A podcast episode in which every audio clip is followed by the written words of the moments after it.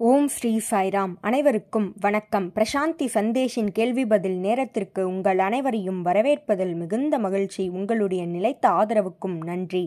ஒவ்வொரு வாரமும் பக்தர்கள் பலர் தங்கள் மனதில் எழுந்த கேள்விகளை கேட்கின்றனர். அதற்கான பதிலாக சாய் இலக்கியத்தை ஆதாரமாக கொண்டு பதில்கள் கொடுக்கப்பட்டு வருகிறது. அந்த வகையில் இந்த வாரம் நாம் பார்க்க இருக்கும் கேள்வி நூற்றி எண்பத்தி மூன்றாவது கேள்வி. இந்த பக்தருடைய கேள்வி என்னவெனில் மனிதனானவன் தெய்வத்தின் ரூபமாவான் தெய்வ ஸ்வரூபமாவான். அவன் உடலல்ல. இதுவே சத்தியமாகும். நாம் உடலல்ல என்பதனை எவ்வாறு உணர்வது? அதற்கான தீர்வு என்ன என்பதே இவருடைய கேள்வியாகும். முதன்மையாக நாம் தெரிந்து கொள்ள வேண்டியது இந்த உடல் என்பது ஒரு ஆடை போன்றது. ஆனால் உடலே நான் என்று தவறாக அடையாளப்படுத்திக் கொள்கிறோம். அவ்வாறு நான் உடல் என்று அடையாளப்படுத்திக் கொள்வதால் தவறான நம்பிக்கை ஏற்படுகிறது. மேலும் உடல் என்று நினைப்பதால் இன்னொரு உடலின் மீது ஈர்ப்பு ஏற்படுகிறது. ஆகவே இது அனைத்தும் எதனால் ஏற்படுகிறது என்றால் உடல் என்று நாம் நினைத்து கொள்வதால் அடையாளப்படுத்திக் கொள்வதால். சரி இதற்கான தீர்வு என்ன? எவ்வாறு நாம் உடல் இல்லை என்பதனை அறிந்து கொள்வது அந்த அடையாளத்தை எவ்வாறு நீக்குவது? அதற்கு நாம் உடலுக்குள் என்ன இருக்கிறது என்பதனை பார்க்க வேண்டும். மேற்புறமாக உடலானது அழகானது போல தோற்றமளிக்கலாம். ஆனால் உடலுக்குள் என்ன இருக்கிறது? அழுக்கும் தோலும் எலும்பும் மட்டும்தான் நிறைந்திருக்கிறது. நீங்கள் பிணவரைக்கு சென்றால் தெரியும் உடலின் மதிப்பு என்ன என்பது. மருத்துவமனைக்கு சென்றால் தெரியும் உடலின் மதிப்பு என்ன என்று. இறந்தவரை பார்த்தால் தெரியும் உடலின் மதிப்பு என்ன என்பது. ஆகவே இந்த உடல் என்பது ஒன்றுமில்லை. இதை நாம் புரிந்து கொள்ள வேண்டும். அதற்கு நாம் உள்ளுக்குள் உடலுக்குள் என்ன இருக்கிறது என்பதனை பார்த்தால் இந்த உடல் அவ்வளவு மதிப்பல்ல என்பதனை தெரிந்து கொள்ளலாம்.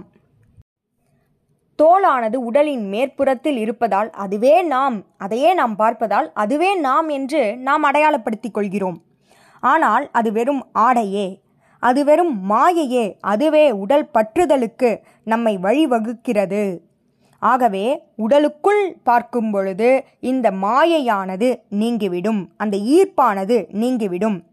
இந்த உடலே ஆன்மீகத்தில் முன்னேற்றம் அடைவதற்கு மிகப்பெரிய தடையாக இருக்கிறது. அதாவது இந்த உடல் என்றால் உடல் மீது நாம் கொண்டிருக்கும் பற்றுதல். உடல் என்னும் அடையாளம் மிகப்பெரிய தடையாகும். ஆகவே உடலோடு பற்று கொண்டிருக்கும் வரை ஆன்மீக முன்னேற்றமானது நமக்கு நடைபெறாது. நாம் உடல் என்று நம்மை அடையாளப்படுத்திக் கொள்கிறோம். இந்த உடல் என்பது என்னவென்றால் மேட்டர் ஒரு பருப்பொருள். ஆகவே இன்னொரு உடலை பார்க்கும் பொழுது அதுவும் ஒரு பருப்பொருள் என்றே நம்முடைய கண்களானது நமக்கு புரிய வைக்கிறது. ஆகவே சிலர் என்ன கேள்வி கேட்கின்றனர்? இறைவன் எங்கே? தெய்வீகம் எங்கே? கடவுள் இருக்கிறாரா? என்பது போன்ற கேள்விகள் எல்லாம் எதனால் ஏற்படுகிறது என்றால் நாம் உடல் என்று நினைப்பதால் மற்றொருவரும் உடல் என்று நாம் நினைக்கிறோம். ஆகவே தெய்வீகமானது கண்களுக்கு புலப்படுவது இல்லை. மாயையானது மறைத்து நிற்கும் பொழுது எவ்வாறு தெய்வீகமானது கண்களுக்கு புலப்படும்? இதை நாம் புரிந்து கொள்ள வேண்டும். இன்னொன்று நாம் தெளிவுபடுத்திக் கொள்ள வேண்டும். அது என்னவெனில் நாம் உடல் என்று நினைப்பதால் மற்றொன்றையும் உடல் என்று நாம் பார்க்கிறோம். ஆகவே உடலானது உடலற்ற எங்கும் நிறைந்திருக்கும் இறைவனை பார்க்க இயலாது. புலன்களானது புலன்களையே பார்க்கும். ஆகவே புலன்களானது வெளி உலகத்தை பார்க்கும் திறன் கொண்டது. இந்த உடலானதை கொண்டு உலகத்தை மட்டுமே நம்மால் பார்க்க இயலும். இதை நாம் புரிந்து கொள்ள வேண்டும்.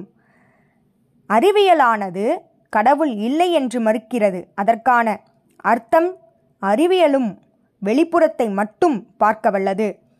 அறிவியலானது பகுத்தறிவு மூலம் அறியப்படுவது. புலன்கள் மூலம் அறியப்படுவது. அவ்வாறு இருக்கும் பொழுது அதுவும் பருப்பொருளை மட்டுமே புற விஷயங்களை மட்டுமே பார்க்க இயலும். அதனால்தான் அறிவியலானது கடவுளை மறுக்கிறது. ஏனெனில் உடல் என்று அடையாளப்படுத்தி கொண்ட நாம் உடலை மட்டுமே காண இயலும். உடலை தவிர்த்து உடலல்லாத எங்கும் நிறைந்திருக்கும் இறைவனை பார்க்க இயலாது. ஆகவே என்ன செய்ய வேண்டும்? அபோட்டர்ன் நீங்கள் திரும்ப வேண்டும். எதை நோக்கி திரும்ப வேண்டும்? நீங்கள் உடல் இல்லை என்ற எண்ணத்திலிருந்து நீங்கள் திரும்ப வேண்டும். நீங்கள் உடல் என்று நினைத்து கொண்டிருக்கிறீர்கள் அல்லவா? அதிலிருந்து அந்த கருத்தில் இருந்து நீங்கள் வெளிவர வேண்டும். புற நோக்கானது உங்களிடையே இருக்கிறது. அதிலிருந்து விலக வேண்டும். இந்த உடலை கொண்டு உலக விஷயங்களை அறிகிறோம். அதேபோல் தெய்வீகத்தை அறிவதற்கு உள்நோக்கி நாம் திரும்ப வேண்டும். மனசாட்சியினை அறிவதற்கு நாம் நமக்குள் திரும்ப வேண்டும். இந்த உடலின் மூலம் பல விஷயங்களை நாம் பார்க்கும் பொழுது ஒருவர் சாதனையாளராக ஒருவர் ஏழையாக இருப்பதனை நாம் பார்க்கிறோம். ஆகவே வேறுபாடுகள் இருக்கின்றன. ஐன்ஸ்டீன் சாதனையாளர். இன்னொருவர் சாதிக்காதவர் என்பது போன்ற தோற்றமானது உலகப் பார்வையில் இருக்கிறது. இது பொதுவான மனிதர்களின் பார்வையாகும். ஆனால் இயேசு கிறிஸ்துவும் புத்தரும் அவர்கள் உள்ளுக்குள் உறைந்திருக்கும் சாட்சிபூதமாக இருந்து அவர்கள் உலகத்தை பார்த்தனர். ஆகவே அங்கு ஒருமை மட்டுமே நிலை பெற்றிருக்கும். அந்த ஒருமை அனைவரும் தெய்வீகம். ஆனால் உலகப் பார்வை இந்த உடலிலிருந்து நாம் பார்க்கும் பொழுது ஒருவர் உயர்ந்தவராக ஒருவர் தாழ்ந்தவராக தோற்றமளிக்கும். இப்பொழுது நாம் தெரிந்து கொள்ள வேண்டியது முதல் கதவு உடல் மூலம் உலகத்தை அறிவது. இரண்டாவது கதவு தெய்வீகத்தின் மூலம் தெய்வீக பார்வையிலிருந்து இந்த உலகத்தை அறிவது. ஆகவே இரண்டு கதவுகள் இருக்கின்றன. ஒன்று உடலின் புலன்கள் மூலம் அறிவது. இரண்டாவது தெய்வீக பார்வையில் நாம் உலகத்தை அறிவது. இப்பொழுது நமக்கு ஒரு கேள்வி தோன்றலாம். எவ்வாறு இரண்டாவது கதவினை திறப்பது? இது நம்முடைய கேள்வியாக இருக்கலாம். மிகவும் சுலபம் உங்களுக்கும் உடலுக்கும் இடையே ஒரு இடைவெளியை கொண்டு வாருங்கள். இடைவெளியை நீங்கள் கொண்டு வந்து விட்டால் அப்பொழுது நீங்கள் உள்ளிருக்கும் இரண்டாவது கதவிலிருந்து இந்த உலகத்தை பார்க்கலாம். சரி எவ்வாறு இந்த இடைவெளியை கொண்டு வருவது என்பது இரண்டாவது கேள்வியாக உங்களுக்கு தோன்றலாம். எவ்வாறு நீங்கள் அந்த இடைவெளியை கொண்டு வர முடியும்? நீங்கள் உடல் அல்ல என்பதனை அறியும் பொழுது. எவ்வாறு அறிய முடியும்? உடலுக்குள் என்ன இருக்கிறது? அழுக்கு மட்டுமே இருக்கிறது என்பதனை அறியும் பொழுது. அதுவே அபோட் டர்ன். வெளிப்புறத்தில் இருந்து பார்த்திருக்கிறீர்கள் இந்த உலகத்தை திரும்பி உள்ளுக்குள் என்ன இருக்கிறது? இந்த உடலுக்குள் என்ன மட்டும் தேங்கி இருக்கிறது அழுக்கு மட்டுமே தேங்கி இருக்கிறது என்பதனை பார்க்கும் பொழுது உங்களுக்கும் உடலுக்கும் இடையே ஒரு இடைவேளி வந்துவிடும். அதுவே இரண்டாவது கதவினை திறப்பதற்கான வழி. இயேசு கிறிஸ்து ஒரு முறை கூறியதனை நாம் நினைவில் கொள்ள வேண்டும். Knock and the door shall be opened unto you knock and the door shall be opened கிறிஸ்து என்ன கூறியிருக்கிறார்? தட்டுங்கள் திறக்கப்படும் என்று கூறியிருக்கிறார். இந்த கூற்றிற்கான அர்த்தம் என்ன? இதனுடைய முக்கியத்துவம் என்ன? நீங்கள் உடலிலிருந்து தூரமாக இருக்க வேண்டும். உங்களுக்கும் உடலுக்கும் இடையே இடைவேளியை கொண்டு வாருங்கள். அப்பொழுதே உள்ளிருக்கும் கதவானது திறக்கப்படும். அதனை யாரும் பூட்டி வைக்கவில்லை. அதனை தட்டினாலே போதும். அதாவது திரும்பி பார்த்தால் உள்ளுக்குள் பார்த்தாலே போதும். அப்பொழுது அந்த மனசாட்சி அல்லது அந்த உள்ளிருக்கும் கதவானது திறந்துவிடும். மாயையானது அகன்றுவிடும். அப்பொழுது அங்கிருக்கும் தெய்வீகத்தை நம்மால் உணர முடியும். இதற்கு ஒரு உதாரணம். அதாவது தூரத்திலிருந்து ஒரு வைரக்கல்லை பார்க்கிறீர்கள். மிகவும் அழகாக அது ஜொலிக்கிறது. ஆனால் அருகில் சென்று பார்க்கும் பொழுது அது ஒரு கல் என்பது உங்களுக்கு தோன்றுகிறது. ஆகவே தூரத்தில் இருக்கும் பொழுது ஈர்ப்பானது ஏற்படுகிறது. ஆனால் அருகில் சென்றவுடன் அது வெறும் கல் என்பதனை அறிகிறீர்கள். அதுபோல இந்த உடல் ஈர்ப்புடையதாக உங்களுக்கு தோன்றலாம். திரும்பி அபோட்டர்ன் திரும்பி அதனுள் இருப்பதனை பார்க்கும் பொழுது அது வெறும் கல் என்று நீங்கள் அது வெறும் பருப்பொருள் அதனுள் இருப்பது அழுக்கு என்பதனை உணரும் பொழுது அதன் மீது நீங்கள் கொண்டிருந்த மோகமானது நீங்கிவிடும். அந்த நொடியே நீங்கிவிடும். அந்த கல்லினை நீங்கள் எவ்வாறு எடுக்க மாட்டீர்களோ அதேபோல் இந்த உடலையும் நீங்கள் பெரிதாக மதிப்பிட மாட்டீர்கள். ஆகவே இந்த உடல் மூலமாக வெளிப்புறத்தில் நாம் பார்க்கும் பொழுது பல விஷயங்களால் நாம் ஈர்க்கப்படுகிறோம். இதனை புவியீர்ப்பு விசை என்று நாம் அழைக்கலாம். அது நம்மை இழுத்துவிடும் வெளிப்புறமாக தள்ளிவிடும் மேலும் கீழே தள்ளிவிடும்.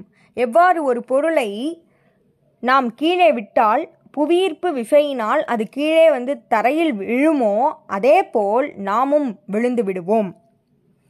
இதுதான் மனிதர்களுக்கிடையேவும் ஆணுக்கும் பெண்ணுக்கும் இடையேவும் நிகழ்கிறது. வெளிப்புறத்தால் ஈர்க்கப்படுகிறார்கள். அவர்களுடைய ஹார்மோன்களால் ஈர்க்கப்படுகிறார்கள். பிறகு அது நம்மை கீழே தான் தள்ளிவிடுமே தவிர மேலும் புறத்தை நோக்கியே தான் ஈர்க்கப்படுவோமே தவிர உள்நோக்கி அல்ல.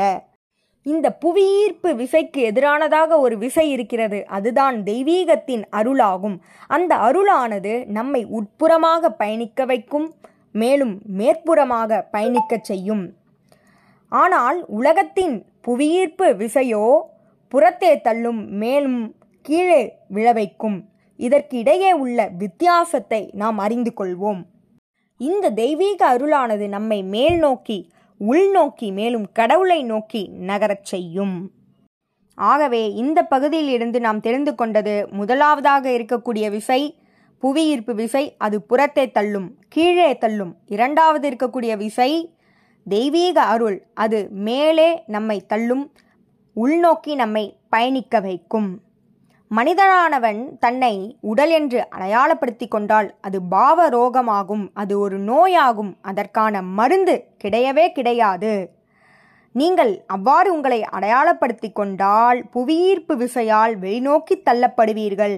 நீங்கள் கோபம் என்று உங்களை நினைத்தால் கோபமாக இருப்பீர்கள். பேராசை கொண்டவனாக இருந்தால் அவ்வாறே வாழ்ந்து முடிப்பீர்கள். எந்தவித மாற்றமும் உங்களுக்குள் நிகழாது. ஆகவே இரண்டாவது கதவினை திறக்க வேண்டும். அந்த கதவினை எவ்வாறு திறப்பது? உடல் என்று நீங்கள் நினைத்து கொண்டிருக்கிறீர்கள் அல்லவா? அதனை நீக்க வேண்டும். உடலுக்குள் பயணித்து அங்கிருப்பது வெறும் அழுக்கு என்பதனை அறிய வேண்டும். அப்பொழுது இடைவேளி கிடைத்துவிடும். அப்பொழுது உடல் மீது நீங்கள் கொண்டிருக்கும் மோகமானது மறைந்துவிடும். நீங்கள் மாற்றமடைய வேண்டும். ஆனால் அந்த மாற்றமானது என்ன என்று நீங்கள் கேட்டால் உள்நோக்கி திரும்ப வேண்டும். நீங்கள் ஏற்கனவே தெய்வீகம்தான். நீங்கள் அதனை உணர வேண்டும். அதற்கு உள்நோக்கி நீங்கள் திரும்ப வேண்டும். அப்பொழுதே உள்ளுக்குள் உறைந்திருக்கும் இறைவனை அறிய முடியும். நீங்கள் உள்ளுக்குள் திரும்புவதற்கு வெளிப்புறம் பார்க்கக்கூடாது என்பதனை தீவிரமாக கொண்டிருந்தால் அதனை செய்ய இயலாது. புகைப்பிடிப்பவர் புகைப்பிடிக்கக்கூடாது என்று நினைத்தாலும் ஏதோ ஒரு சமயத்தில் அந்த பழக்கத்தை அவரால் முழுமையாக விட இயலாது. ஆகவே நீங்கள் பிடிக்கக்கூடாது என்பதனை நினைவில் கொள்ளாமல் வேறு பக்கமாக உங்கள் மனதை திருப்ப வேண்டும். புவியீர்ப்பு விசையினால் ஈர்க்கப்படாமல் இறைவனை நோக்கி உள்ளுக்குள் பயணிக்கும் பொழுதே வெளிப்புற ஈர்ப்பானது நீங்கிவிடும். அவ்வாறு நீங்கும் பொழுது நீங்கள் இறைவனை நோக்கி பயணித்து கொண்டிருப்பீர்கள். அது உங்களை மேல் நோக்கி பயணிக்க வைக்கும். ஆகவே புவியீர்ப்பு விசையினால் ஈர்க்கப்படக்கூடாது. இறைவனின் அருளுக்காக நாம் இயங்க வேண்டும். அதனை நோக்கி நாம் உட்புறமாக பயணிக்க வேண்டும். உடலுக்கும் நமக்கும் இடையே இடைவேளியை கொண்டு வர வேண்டும். இதுவே இந்த பகுதியில் நாம் பார்த்திருக்கும் விஷயங்கள். இதனை அசை போட்டு பாருங்கள். இதுபோல பல கேள்விகளோடு உங்களை அடுத்த வாரம் சந்திக்கிறேன். ஜெய் சாய்ராம்.